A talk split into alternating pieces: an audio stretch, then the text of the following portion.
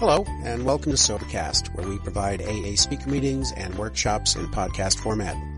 We're an ad-free podcast, and if you enjoy listening, please help us be self-supporting by visiting Sobercast.com, look for the donate link, and drop a dollar or two into our virtual basket. We hope you enjoy the podcast. Have a great day.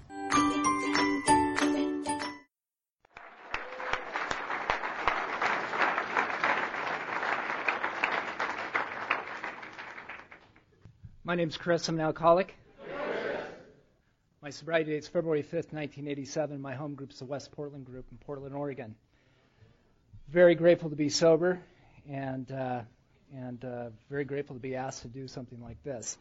I don't know if, uh, if anybody will get anything out of anything I have to say, but I know that, uh, that whenever I do this, when I share honestly about myself, share my experiences with the idea of maybe helping somebody else, that I enlarge my spiritual life and I come away with something. So for that, I'm very, very grateful.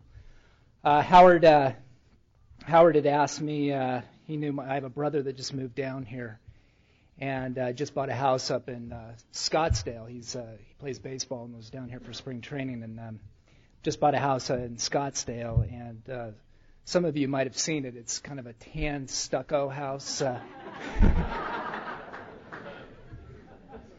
but uh, Howard asked if I would t- I would talk at his meeting, and uh, so I, I'm I'm glad to do that. In keeping with the format, um, I uh, was told to share a little bit of what it used to be like, and uh, and then spend the majority of my time on what happened and what it's like now. What it used to be like, just to kind of sum up my drinking. Um, I became a daily oblivion drinker, and the last uh, two years of my drink, I drank for 11 years. For whatever reason, it progressed very rapidly. I got to I was a daily drinker my entire career. My last two years I was a daily oblivion drinker. I was arrested 14 times for alcohol related arrests. Uh, I was in several treatment centers, hospitalized for uh, alcohol withdrawal. Um, you know, uh, I uh, I spoke at a meeting about six months ago, and I was doing exactly the same thing, uh, just kind of highlighting my my drinking career. Before the meeting, I was going through it. okay, 14 alcohol related, alcohol related arrests three DUIs, uh, no job, daily oblivion, blackout drinking, and then I had a little thought, God, maybe I'm not really an alcoholic. and uh, you know, um, the thing about that is, is, and I'm going to come back to that for a second. I'm going to talk about step 10 right off the bat. Uh, uh, that really bothered me. You know, here I am getting ready to talk, and uh, and I get nervous enough doing this anyway, and then I have this thought, you know, and you know, why would I have that thought? And created some fear. But anyway, um, all that stuff I mentioned doesn't make me an alcoholic. Those are just things that happen as a result of my drinking. What makes me an alcoholic? I was somebody that when I was not drinking, I felt different than, apart from. I was very self-conscious. I mean, extremely self-conscious. I was afraid of everybody. Uh, I was the type of person that if I was not drinking, if I was walking down the side of on a sidewalk and somebody was coming the other way, I would cross the street to avoid having to say hello to them. And um, I had extreme loneliness, regardless of whether I was with people or not. Um, I felt different than, apart from, and uh, and full of depression, just black type depression, and tremendous amounts of anxiety. And what makes me an alcoholic is the fact that when I had a certain amount of alcohol in my system, it solved all that. It allowed me to be a participant in life. Ten drinks made me feel like what I thought everybody else felt like normally. Ten drinks. As a type of person, uh, as we came down Scottsdale to Rural Road to, to the meeting here, um, there's a lot of like sidewalk cafes and so forth. As a practicing alcoholic, I was the type of person that if I was not drinking, I would start to, I wouldn't even walk past those restaurants because I could hear those people judging me in there. And I would have their conversations for them, you know, and they would just, you know, I knew that they were talking about me and it was all about me. Kind of like almost self-centeredness may be one of my problems, you know. And, um, but with 10 drinks, man, I could walk not only in front of a place like that, but I could go into a place like that and I could own a place like that. And uh, the problem with the 10 drinks is, is that um, I didn't seem to have the ability to maintain that level of comfort I got from 10 drinks. I would drink to excess, to blackout, come to the next morning, shake, hear things. I'd have auditory hallucinations um, when I was coming off of alcohol. I thought everybody, I thought, I didn't realize that that was alcohol withdrawal. I thought everybody had that, uh, you know, that I thought it was just a normal part of a hangover. I had no idea that that was withdrawal. And, um, and do it all over. Swear it off, you know, with and without a solemn oath, all that stuff that chapter three in the big book talks about. And, uh, and then do it one more time. Um, coming back to, uh, I was talking about that meeting I was speaking at. Uh, I had some fear about you know, God, why am I thinking that? This is six months ago. I'd, uh, I turned 18 in February, and so I had 17 years. And, you know, why would I have a thought like that? And it really bothered me. And in the 10th step, it says that we continue to watch for fear, dishonesty, resentment, and selfishness. And when these crop up, we ask God to remove them, we share them with somebody, and then we resolutely turn our thoughts to somebody we can help, and then love and tolerance is code. And we owe, make amends if we owe any. And um, one of the solutions that uh, has been absolutely vital in my program has been that 10th step and picking up the telephone, asking God to remove whatever it is that's bothering me, picking up that telephone and sharing it with somebody. And, and then hopefully the person on the other end having some identification uh, with them. Um, and what I did is I picked up the telephone and I called about six or seven different people, all with more time than me explained the story, and um, and every single one of them laughed just like you guys did, and then they shared their own little story about it. And something is magical in that identification. You know, when when because I have a disease that tells me that I am the only one that has this. I'm the only person at 17 and a half years of sobriety that has a thought maybe I'm not an alcoholic or, you know. And, uh, and I didn't want to believe it. It wasn't like a thought that I ran with. I mean, it was just a thought, but it really bothered me. And, uh, you know, I'm grateful for those people that are willing to share their experience. I, I called, uh, I called uh, six or seven different people. Every one of them shared their own story. And, uh, and through that identification, something magical happens where I'm not alone with that anymore. And, I, and then I can turn it over to God, go back out and be of service. Um, I want to talk just a little bit about the, the last couple weeks of my drinking because um, in the 10th and 11th step, it talks about that we're to look uh, for inspiration and an intuitive thought. And um, one of the things about me is not so much taking the action about looking for intuitive thoughts or asking for intuitive thoughts or, or, or inspiration, but I have a conscious decision that when I get an intuitive thought, to act on that intuitive thought. Because my mind will tell me that, you know, will dismiss it as stupid, as I'm manufacturing this to kind of have some sort of AA, there are no coincidences thing story that I can go to the meeting and tell this is what happened to me, you know, and there are no coincidences. And so I, I very, what, what comes naturally is dismissing inspiration, intuitive thoughts. And so I have a choice to not act on dismissing it, but to actually act as if it is a, is a uh, intuitive thought. What happened to me in my last uh, several weeks of uh, of drinking is that I uh, I got out of jail eight days uh, jail for my third DUI. About three days after that, I uh, was arrested again, and uh, the police department, who had come to know me fairly well, had taken me aside and said, "God, Chris, you've you know you've got a hell of a drinking problem. You've got to do something about this." You need to go see this guy, Joe F. He's an expert on alcoholism. Go see this guy. He can help you out. And, uh, you know, and I, yeah, whatever, you know. And so next day, I'm walking down, uh, downtown and, um, there's this, one of those sidewalk preachers that, uh, you know, stands on the sidewalk with the Bible and spouts, uh, scripture to anybody that will listen. And I knew this guy. His name was Monty. I knew him from jail. And, uh, and he, uh, as I came by, said, "Hey, Monty," and he's like, "Hey, Chris," and you know, he's got his Bible open and he reads something. I have no idea what it was, but he reads some scripture.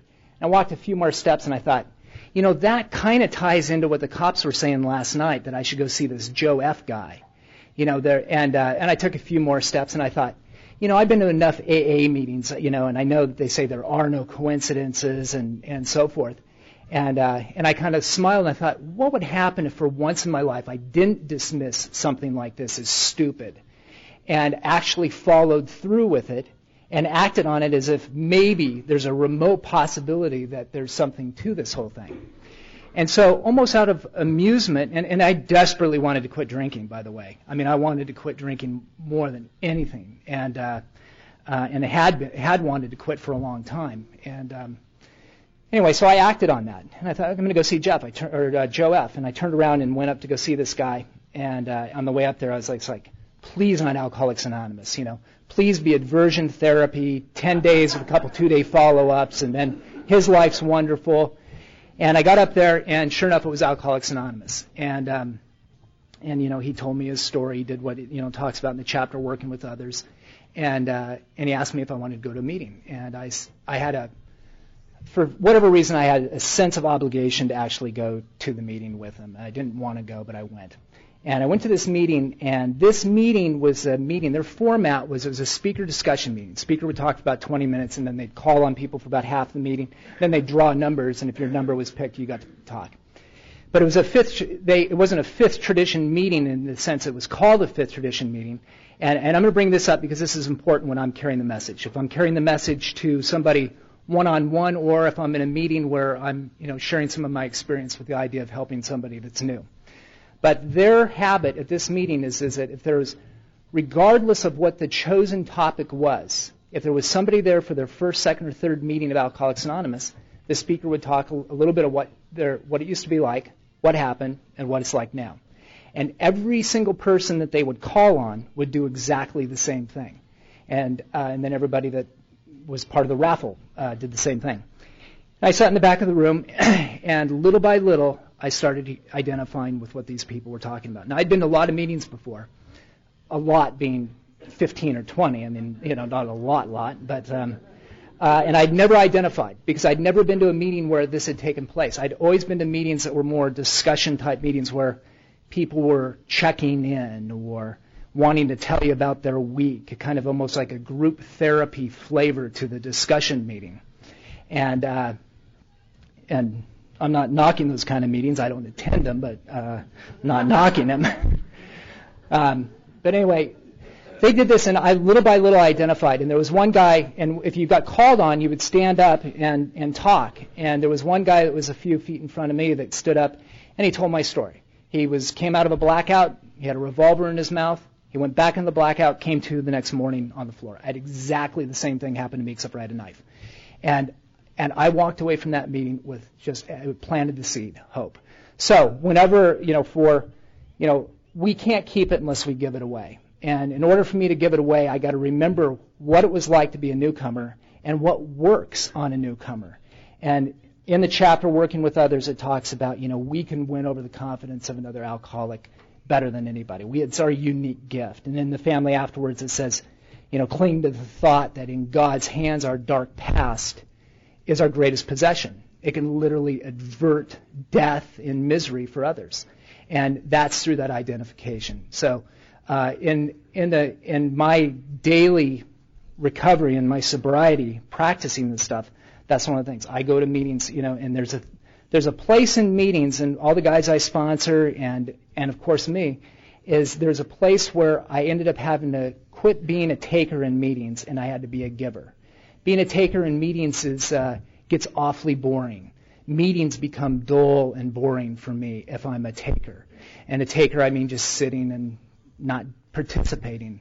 And when I'm a giver in a meeting, whether it's in service or whether it's in trying to carry the message or grabbing the newcomer afterwards, when I'm participating, that's when I'm enlarging my spiritual condition and, and enlarging my spiritual life, and I'm the one that gets the benefit. Um, anyway, I got sober. Steps one, two, and three. Um, I was taught uh, that the first three steps are essentially becoming willing to turn my will and life over to God. Steps four through nine is actually how I turn it over, and steps 10 through 12 is how I keep it turned over. I did steps one, two, and three on the day I got sober, and I didn't know it. Um, I admitted I was an alcoholic. I fully conceded to my innermost self, like it says in the chapter more about alcoholism. Uh, in uh, we agnostics, it says that we, um, as soon as we believe or at least are willing to believe, then we assure you that you're on your way, that this is something in the nature of the, you know, this is a, a foundation that many people have, have recovered off of. And I had that conversation with myself that morning on February 5th, 1987. I didn't want to believe in God, but I remember saying, if I have to believe in God to make this stop, I will. And, um, and then I turned my will and life over to God. Now, I formally did those three steps later on, and I did them essentially out of reading the book, the first four chapters, the stories, being convinced of three ideas. A, that we were alcoholic and could not manage our own lives. B, that probably no human power could relieve us of our alcoholism. And C, that God could and would if we were sought. Being convinced of those three ideas, you're now at step three. This is the way I was taken through the steps. Step three, um, I just, I, I, like I said, I did it on February 5th. I formally did it out of the big book on my knees with somebody, and I did the prayer. And then it was pointed out uh, after that that uh, the next page after that was it said, although this is a vital and crucial step, it could have little permanent effect unless at once followed by a strenuous effort to get rid of the things that have been blocking us, which we had to get down to causes and conditions, and this brings us to step four. Now, um, I was somebody that thought that that meant maybe six or nine months from now, not uh, right away, you know and um, and I didn't have a sponsor that urged me. But what happened is the pain of my alcoholism, that the the anxiety and the depression started getting worse in sobriety, and I finally got to a place. Well, just to give you an idea, um, I got to a place at about eight or nine months sober where. Uh, I was in a class. I was taking a psychology class. You know, you know, we, we get sober and we all want to go back to school, and uh, so I was, I was taking one class, psychology, and um, and that we had a, a stress test, it, and it wasn't it wasn't for it was just an exercise and for the sake of an exercise, but it was a kind of like the MMPI, but a little bit smaller than that. And it was how we process stress, and it was an auditorium class with maybe 150 people or so. And the uh, the professor was in the program, sober member of Alcoholics Anonymous, and he said, you know, we, we self-tested and, and uh, or self-graded it, and he said, "Who scored between zero and 25?" About you know 10% of the class is in. Said, "You guys process stress great. Who scored between 25 and 50?" Mo- the majority of the class their hand. You process stress normally. You don't have any significant events in your life. Blah blah blah. Who scored between 50 and 75? About the remaining, uh, you know, 25 or th- third of the class raised their hand. He said, "You guys have a little bit of stress in your life, maybe midterms, so forth. Anybody score above 75? Nobody. Anybody score above 100? Nobody. I scored 146. and I went up to him afterwards and I said, uh, I said, you know, Doctor so and so, I scored 146. You know, I mean, uh, you know, and he had said, he said the people that score above 100 typically are institutionalized or locked up in federal penitentiaries, and uh, and and and so you know, this was concerning, and uh, and I went up to him and I said, hey, you know, what's, you know, I scored 146, and he said, Chris, he goes, untreated alcoholism in a lot of people manifests itself in anxiety and depression. Anybody in their first year of sobriety would score that high, especially if they haven't done their fourth step. Do your fourth step. And so, um, you know, about a month later, uh, I got on that, and uh, and uh, and I got to a place. I got a pla- I got to a place of desperation and sobriety, and I started on my fourth step, and uh, I, I really actually I got to a place where I was going to commit suicide, and I was either I was going to work these steps exactly as they're outlined in the big book, and when I got to step 12, if I still felt this way, I was going to kill myself, and uh, so I started in, did the fourth step, and I did the fourth step out of the big book. Um, I also wrote an autobiography, which my sponsor asked me to do, because it says in there that we have to tell somebody all of our life story. So it was custom of this group to write an autobiography. And in that autobiography, they asked that uh, you wrote down every deep, dark secret, everything that you have guilt, shame, and remorse over, even if it doesn't fit into the resentment category, the fear category, or the sexual relations category. And I did that. And I got together with my sponsor to do my fifth step.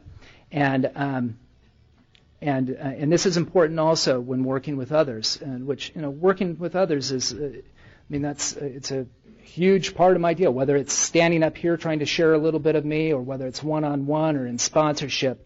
Um, you know, working with others. You know, I can't keep it unless I, I give it away. I like that one part in uh, I think it's to the wives or maybe in the family afterwards where it says, uh, you know, father feels that he's struck uh, a gold mine and, uh, and it will pay him endless dividends for the rest of his life as long as he's willing to mine it and give away the entire product. And uh, anyway, in this fifth step, a very important thing happened, and that was my sponsor sat down with me, and before I even started reading anything, he told me his deep, dark secrets. And it was just like, bam, you know, all of a sudden, I wasn't the only one because I, I came into that step thinking that I was the only person that was not locked up or institutionalized that had done some of the things that I had done. And immediately the magic of that process started to happen. That identification, it was okay. And, you know, he had done it. And, you know, he, you know, other people had done it. And um, um, one of the things uh, I did in the fifth and in, in the fifth, sixth, and seventh step was um, I had a habit of prior to doing the, the, the inventory process, um, I would go into a mirror and I would either beat myself up or build myself up. And then two or three minutes after building myself up, I'd be right back down in the gutter because at, at a gut level, I knew I was worthless. You know, low self-worth and low self-esteem and feelings of inadequacy were some of my character defects and underlying causes and conditions. And I had this habit whenever I was, you know, uh, it wasn't an issue when I was drinking, but when I wasn't drinking, I would go in and I would assess myself in the mirror. And I and I did my fifth step, and, and halfway through my fifth step, we took a break, and I went into the bathroom, and I started to do this um, again, and uh, you know this normal process I'd do. And I was looking at myself in the mirror, and I couldn't identify what was going on. You know, what's going on? You know, I'm I'm not having this reaction to myself like I normally have, which started in my soul. Um, and I, I sat there, and all of a sudden it dawned on me I had comfort. And for the first time in my life, I'd had comfort in my own skin without having to take those 10 drinks. And from there, uh, you know, of course, I went and reported to the group that nothing happened. I mean, I dismissed that immediately. But the truth is, is that that is the reaction I've had to life since then, for the most part, when I'm in the middle of Alcoholics Anonymous and when I'm participating in Alcoholics Anonymous. And when I'm participating in Alcoholics Anonymous, it's important for me to define that because um, participating in Alcoholics Anonymous for me is not the fellowship of Alcoholics Anonymous. The fellowship is vital. The meetings are vital. It seems as though people that stop going to meetings end up drinking. But when I talk about participating in Alcoholics Anonymous, I mean, for me, participating in what's in the first 164 pages in the book and practicing, you know, the design for living that's outlined in there in my daily living. Anybody, or I think, at least I can, I can come into a meeting and say stuff. I mean, I've been here 18 years. I can quote the big book.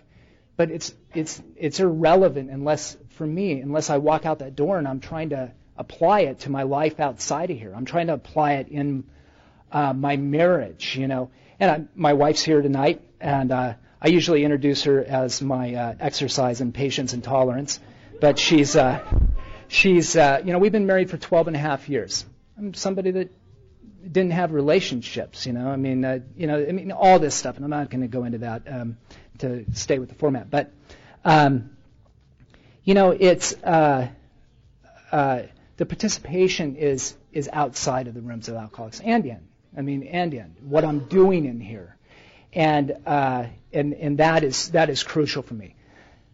The fellowship for me, I don't believe, spells out the necessary spiritual experience in order for me to have that personality change that's sufficient to recover.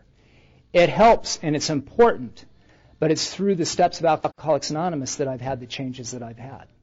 Um, and it's also in participating in in my own recovery through other things. One of the things that uh, I want to get into is uh, in step six and seven, um, real quickly, is uh, you know there's two paragraphs in the big book. Um, became willing to have these character defects removed, and then I ask. And one of the things in, in the prayer where I ask is I ask God to remove the things that stand in the way of my usefulness to you and to my fellows. And that doesn't mean that all my character defects are going to be removed. Uh, what it means is that there are maybe some character defects that still are alive in my life, but they provide some use. And uh, they are useful to the other people that are behind me. Because I'll tell you, the people that are ahead of me that still have struggle with their character defects and still have to put pen to paper and still have to, you know, do all this stuff, it's important for me and it's life saving for me to know that they still struggle with things. I was thinking as uh, we had somebody introduce themselves with over 50 years.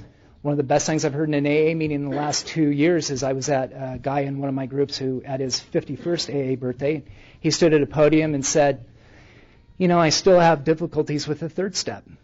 And I mean, I sat there and I was just like, What a load off, off of me. I don't have to have it perfect. This guy's been doing it for 51 years. He's an active member of Alcoholics Anonymous, and he still struggles with some of this stuff. Um, in step seven, it's important for me also to, uh, you know, after I do that prayer, is to participate in that process. The 12 by 12, which um, says, God will not render me white as snow without my cooperation. I was taught that what my cooperation was, was to participate with the seventh step. And that means not only taking the seventh step, but I was taught that alcoholics cannot feel their way into a new way of acting or think their way into a new way of, uh, or, or think their way into a new way of acting. They have to act their way into a new way of thinking and act their way into a new way of feeling. And part of the seventh step is when I turn over these character defects, is to go out there and when I start to get those things that are coming up again, is I have to turn them over again and then act as if they're being removed because maybe they are. And uh, and and in steps eight and nine, you know, steps eight, uh, the list, a lot of the list was already formed when I did my fourth step. I also had amends that were not in my fourth step. There was no resentment or fear or sex relation attached to them. I just owed an amends, and uh, and I made direct amends. Direct amends, um, you know, uh, wherever possible. And um, and one of the things there, uh, I don't have any very good at men's stories. Mine were pretty dull and boring. But um, one thing I was taught is if somebody that I owe amends to died, and and uh, and I owed them an amends, was to write them a letter in the first person and then go someplace and read it to them as if they were there, because maybe they are. And I had one of those that I had to do. The tenth step I already touched on. The eleventh step has been vital for me. My first sponsor was a uh, ex-Buddhist monk. And so right from the beginning, I was thrown into meditation, and I've done all sorts of meditation, you know, from sitting on Zafu pillows and holding my hands a certain way to having mantras to doing walking. Currently, I'm sitting in my car with a cup of Starbucks for about 30 minutes every morning, uh, and I and I'm quiet for about 30 minutes, and I'm quiet with the idea that if I can quiet my head enough, that later on, when I do get those intuitive thoughts, it's, it's quiet enough that I can hear it. And in step 12, um, just one quick thing on step 12. I had 14 days sober. Uh, one of my lower companions, well, my only lower companion, although if he was here tonight, he would say I was his lower companion. He saw that I hadn't had a drink for 14 days, and he wanted to know, you know, what what happened. How, how did I do that? And so I did exactly what working with others says, and I shared my experience, and I dwelled on the hopelessness of uh, our situation and then I invited him to an AA meeting. And uh, he stayed sober for about 30 days, and then he went back out, and then he came back in, and he's going to be celebrating 18 years in, I think, five days or so. And uh, my point with that is, is that you know you hear every once in a while around here that you may, you know, you may need to be around here a while before you can help anyone.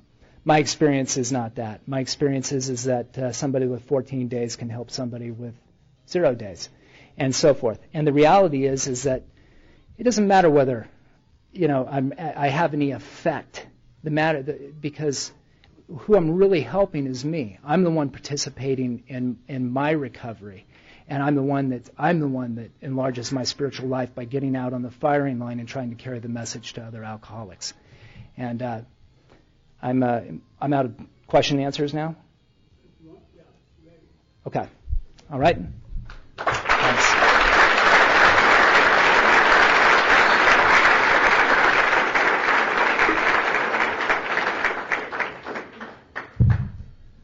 Questions?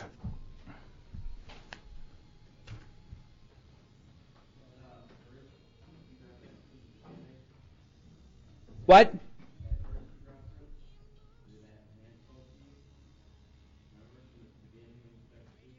Yeah. Well, oh, the, the the the biblical guy? No. The question was, do I know what the guy said? I have no idea. It seemed to be related to what the police said, but uh, and I don't know that it matters. In my head, it seemed to be related, and I took it as inspiration.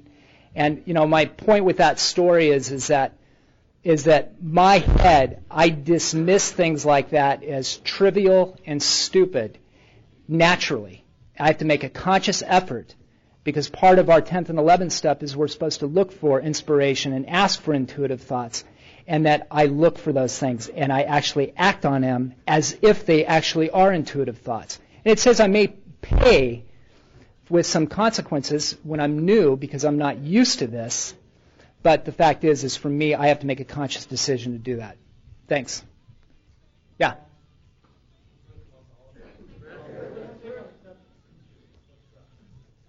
What? Question was, what's my take on acceptance?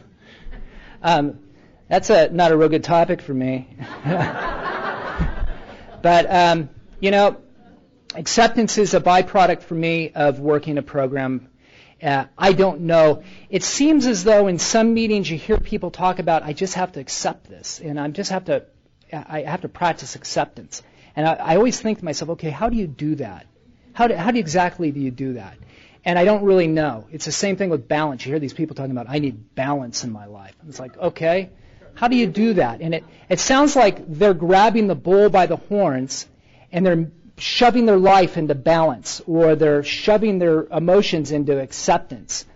Um, doesn't work for me. And it may work for other people. And there's things that I do that, you know, I mean, I, I go to a group that, or I, I, don't go to a group. I sponsor a guy who goes to a group, but on, there's a sign on the wall that says that uh, if what you hear here cannot be reconciled with what's in the first 164 pages of the big book, you may have been better off not hearing it at all.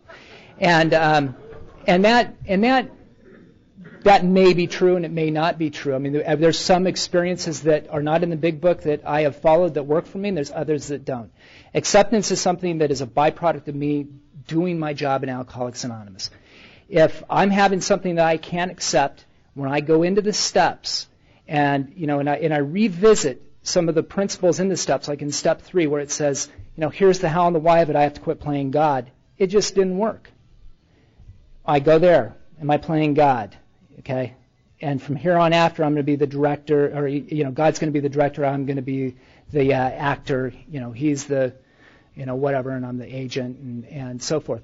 When I start participating in the steps of Alcoholics Anonymous, when I carry the message, when I'm practicing prayer and meditation, when I'm keeping my side of the street clean, acceptance is a byproduct of that. It seems to come naturally. It's not anything that I can, I can just go grab a hold of. Um, it's like surrender. Unfortunately, I wish I could manufacture surrender because I get so much benefit out of surrender. Um, I wish I could go around and surrender, you know, but I don't seem to have that ability. And there may be people in AA that can. They they seem to be able to.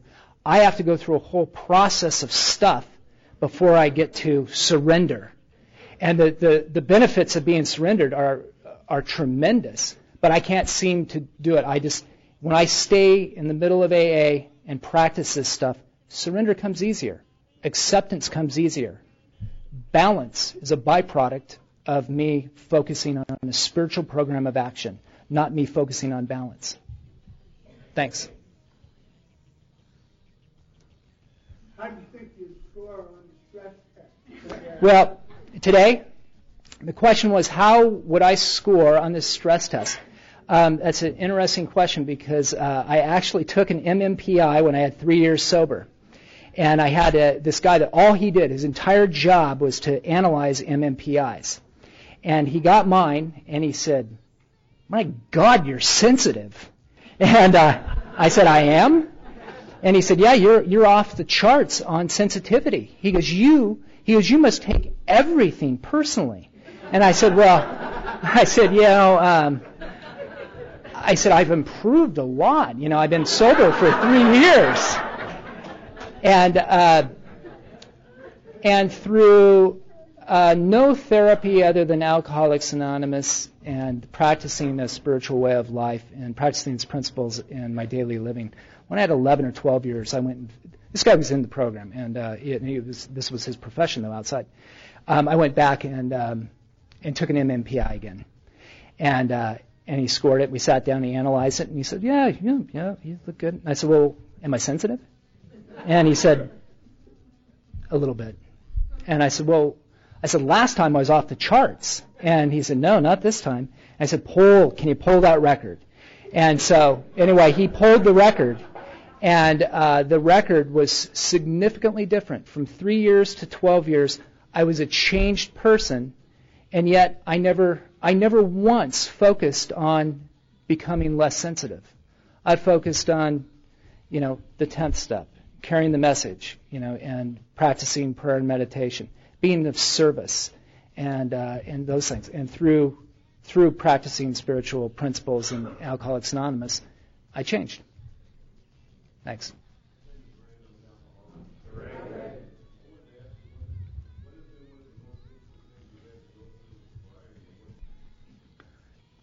question was, uh, what's one of the most difficult things I've had to go through in sobriety and what solutions I've used to go through them? Um,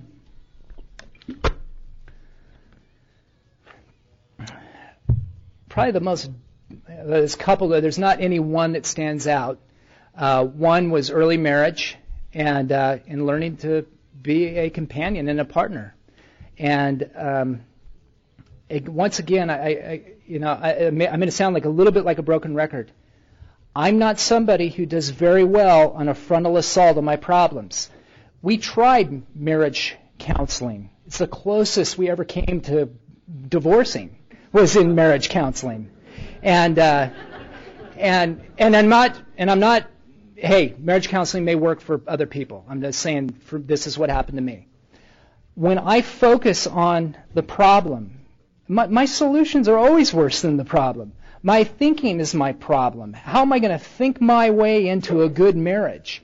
And so what what I've done, uh, what I did in early marriage was I practiced a program of Alcoholics Anonymous. If I want a good marriage, I need to go work with newcomers. If I want a good marriage, I need to be of service in Alcoholics Anonymous and then take that same attitude of service outside of the rooms of Alcoholics Anonymous and out into life, including my marriage. Uh, pausing when agitated and doubtful, like it says, is very easy to do in here most of the time. Um, but it becomes it's more difficult out there. But who cares if I can be polite and pause and you know, but and and then I'm an ass out there. I've got to take that those same principles out there. But again, a frontal assault on my problems is not uh, has never been a very good solution for me. Um, when I practice a spiritual program of action, thing, life just seems to fall into place for me. Marriage and work and work relations and, and all that kind of stuff. It's no different than when I was new. When I had six months sober, you, you know, I'd be like, you know, but God, you guys don't understand. I, I'm being evicted. Uh, I'm about ready, you know, I'm, uh, you know, this far from being homeless. And then the, the senior AA members would say, just go to meetings. It'll be okay and I'd be like, you know, what what the hell does going to meetings have to do with me being evicted? And it's and and it's the it's it's the same principle today. There's something inside my head, by the way, that uh, left unattended uh, will will think that now that I have 18 years or 10 years, that the solution's changed, that the solution's different than it was in my first year or my first two or three years that maybe I need to go out and get a different book. You know, there's always in, in my group. There's always the get the new book club. You know, there's a kind of a group of them. that's like, oh, I got the new book on such and such, and I'm not dismissing that. That may be very beneficial and helpful to those people. I, it's, it hasn't for me. I'm somebody that if I if I stay in the solution that's outlined in the in the big book, and I do my job in AA, and I and I continue to practice this stuff, you know, the promises says that God's going to do for me what I can't do for myself. And that doesn't, you know, and that, that, that doesn't end after my first year. That's included. Uh, another real quick, the other thing is accepting character defects. Um, I have, my biggest thing in sobriety, my, this, here's my biggest one, is fear.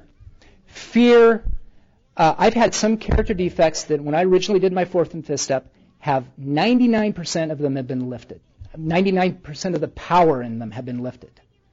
And I have others that a little bit have been lifted and they've improved over time. And as I've continued to work, you know, and continue to, uh, I don't want to say work on them, but uh, because it's the process in God that does the changing. I create the environment where change can take place. Um, and then God changes me.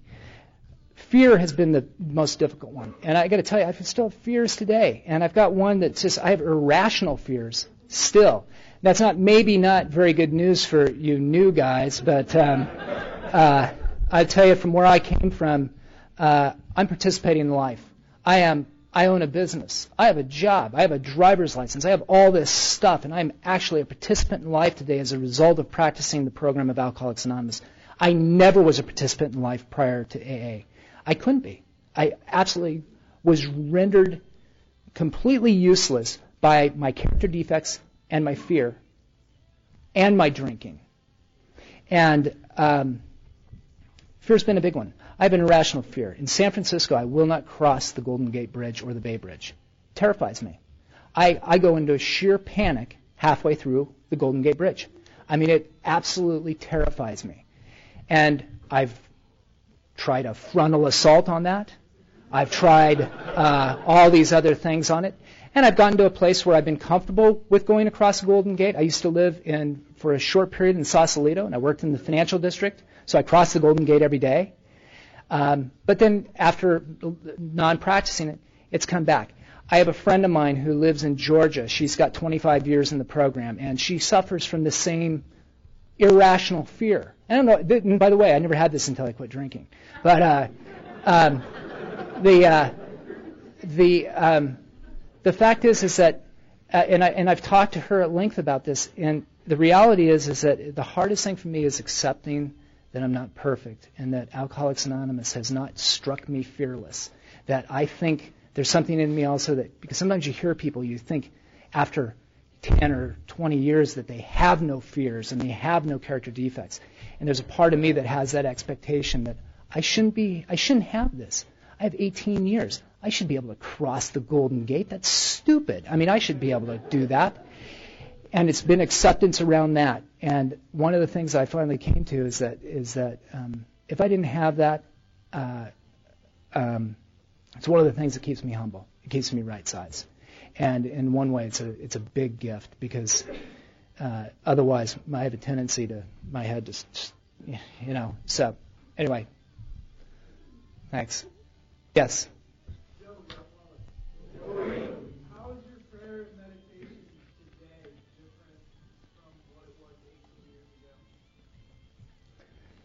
Question was, how is my prayer and meditation different today than it was 18 years ago?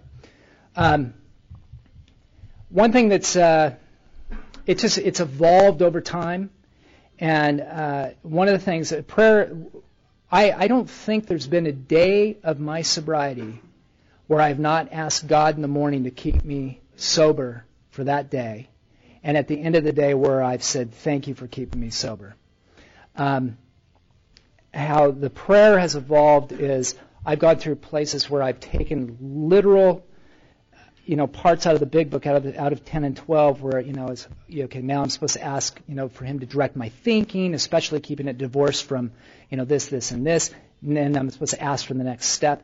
Then I've taken it and applied the principle of the third step that says the meditation. Um,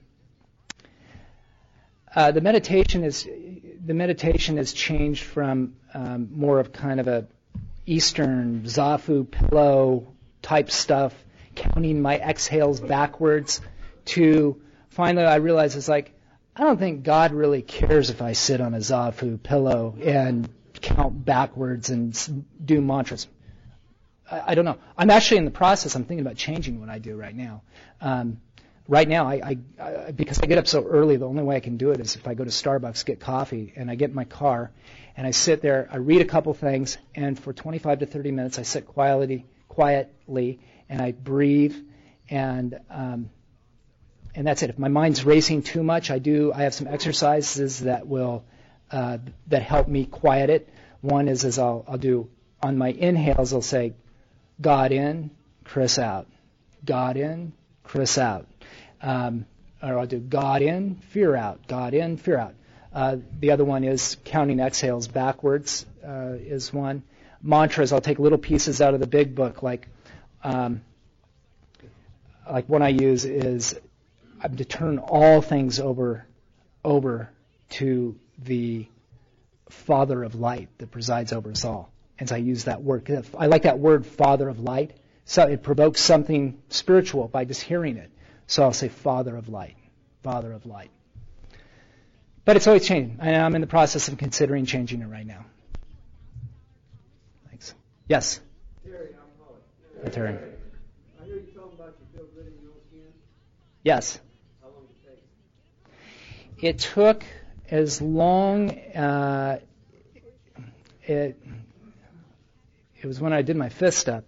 It was when I started getting comfortable in my own skin, um, and I did my fifth step at almost one year, which is not the way I sponsor people. I I, I got to the I got to the place of where that the ism, the insanity of me. I mean, you know, when I came to Alcoholics Anonymous, I thought I had two problems. I thought I was a daily oblivion drinker, and I was crazy. And what I found out is is that is is that that's what alcoholism is. Alcoholism for me manifests itself untreated in depression, anxiety, feelings of low self-worth, uh, unhappiness, no matter what. You know, I mean, it's you complete total self-centeredness. Uh, it took as for me to start getting comfortable in my own skin was when I did my fifth step, and it's and it just happened to be right at about a year. I don't think the time had anything to do with it. I think the action did. Thanks. Yes.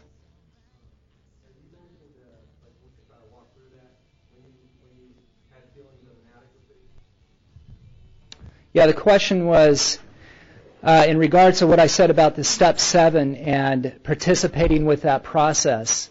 Um, the question was if I could give an example specifically to regarding inadequacy and low self-worth, how I act as if and meet God halfway. Is that right? Um, the uh, I can't do the seventh step prayer and then go sit on the couch and turn the TV on and expect God to instantly do it. I have to continue to take action, and uh, you know, and if there's amends I need to make, and and, uh, and it's whether, regardless of whether it's on my fourth step in my original seventh step, or if I'm participating in those steps in the tenth step. I was taught the tenth step is steps four through nine, separated by the word and. Um, but uh, on the seventh step, um, an example of that would be, for instance, I know uh, there's a girl in my home group who's a, a supermodel. Um, she's been on the cover of 30 magazines and and uh, and so forth. And, and if she was here, she'd tell you this story. So I'm not saying anything. But um, one of the things that she did on her seventh step, uh, and I know this because I just talked to her about this recently, and um, she had a problem with um, she dressed down, wear baggy clothes, no makeup, was embarrassed about her profession. She thought that people would think she was stupid because, you know, she was a model. And the same thing. One of the things that she did is uh, she participated in step six and seven. Is she used to when people would ask, "Oh God, I saw you on the cover of Vogue," um, she'd, you know, kind of be snotty to him and go off because she was embarrassed by it. And so her, her participation in the seventh step was when somebody would come up and say, Oh my God, I just saw you in Vogue. She would then immediately do kind of a mini seventh step prayer in her head. And then she'd say, What would somebody, how would somebody with self esteem or high self worth respond to this? And then she'd respond by saying, Oh, you did. What did you think of the layout? And she would act as somebody that has self esteem. And I'm telling you, um, in, in, she went through this thing in about a two month period to where she was used to come to our home group completely dressed down because she was embarrassed about what she did and because of her low self worth, to where now she sometimes she dresses up and I mean and and she'll she's even showed uh, you know, friends of hers in the program and so forth her portfolio and some of her work, which is something two months ago she couldn't do. She's got six years and she's just getting through this. And um, I can't think of any specific examples offhand of my own, but that's exactly how uh, I would participate in, in step seven. Thanks. Yes. I did.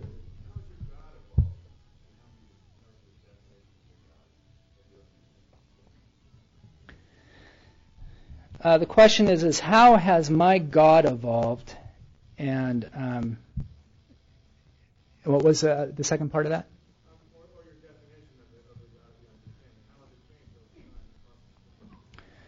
And, how how my, my, understanding of that's changed over time. I, I, don't know if I'm going to be able to articulate that very well. Um, when I came into Alcoholics Anonymous, like I said, I just had a willingness to believe. Uh, I and I was also taught that if you're new, which by the way I know there's uh, somebody here at the first meeting, the God stuff, man, don't let that stuff scare you. When I came down, that was one of the things I didn't want to be involved with Alcoholics Anonymous for was because all that God talk. Um, but I, I found out that I didn't even have to believe in God to make a start in this program. All I had to do to make a start was seek God. It says that A, B, and then C, that God could and would if he were sought. Not found, just sought. And so just through, and it, one person put it away. Some people said, fake it till you make it. So I prayed to a God that I didn't even believe in, or, you know, I didn't know what I believed in. Another guy put it away that I really liked. He said, he goes, you don't have to believe in God to make a start in this program. You just have to take actions as if you believe in God. And that's what I started doing. I took actions as if I believed in God. And uh, little by little, I started believing God. You know, and I, I did the, you know, called it my higher power for a while, and a power greater than myself. Then I kind of got tired of all that and started calling God, for a lack of a better word. We used to say that.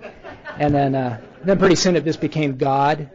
And um, I don't know. For a long time, I thought God was a feeling, and um, I, I found out that that's not true. God's not a feeling. For a long time, um, I used to get those God buzzes. The problem was is that when I didn't have that God buzz, I always wondered what was wrong. And I finally found out that you know God's not a feeling. Now, uh, it says that it says that when we seek God, that you know, and, and, and He doesn't make too hard of terms for us. But when we seek Him, He'll always disclose Himself to us. So what really matters for me is the fact that I'm taking the actions. And uh, sometimes I have a feeling of a presence of God, and, and, sometimes I don't. And sometimes I still question God, by the way. Um, and that's important for me to say that because, uh, um, I mean, there's days where I'm just like, is there a God? You know, and uh, and then you know, I come back to well, it doesn't matter. It doesn't matter today. The fact is, is by praying to a God, whether there is one or not, doing all these actions, I'm somebody that had an obsession to drink alcohol on a daily basis, regardless of the consequences, and I haven't had an obsession to drink alcohol. And I'm somebody that can't live in the world without being anesthetized by a certain amount of alcohol, but by turning my will and life over to God, whether He exists or not, and taking these actions, I have enough comfort to go out in the world and, and, and live out there. Um, so the the major evolution in my God is that is that I've finally came to terms that God's not a feeling, and I'm not too sure how to articulate it after that. It's it's more of a sense. It's kind of a, a sense of uh, of, uh, of being okay, and that and that I'm I have something that's that's going to keep me okay. So, thanks. We out of time? Thank you.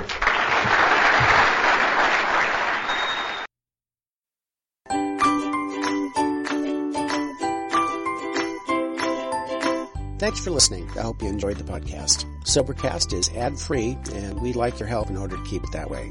So if you'd like to help us be self supporting by pledging a dollar to a month, visit Sobercast.com and look for the donate links. Thank you very much.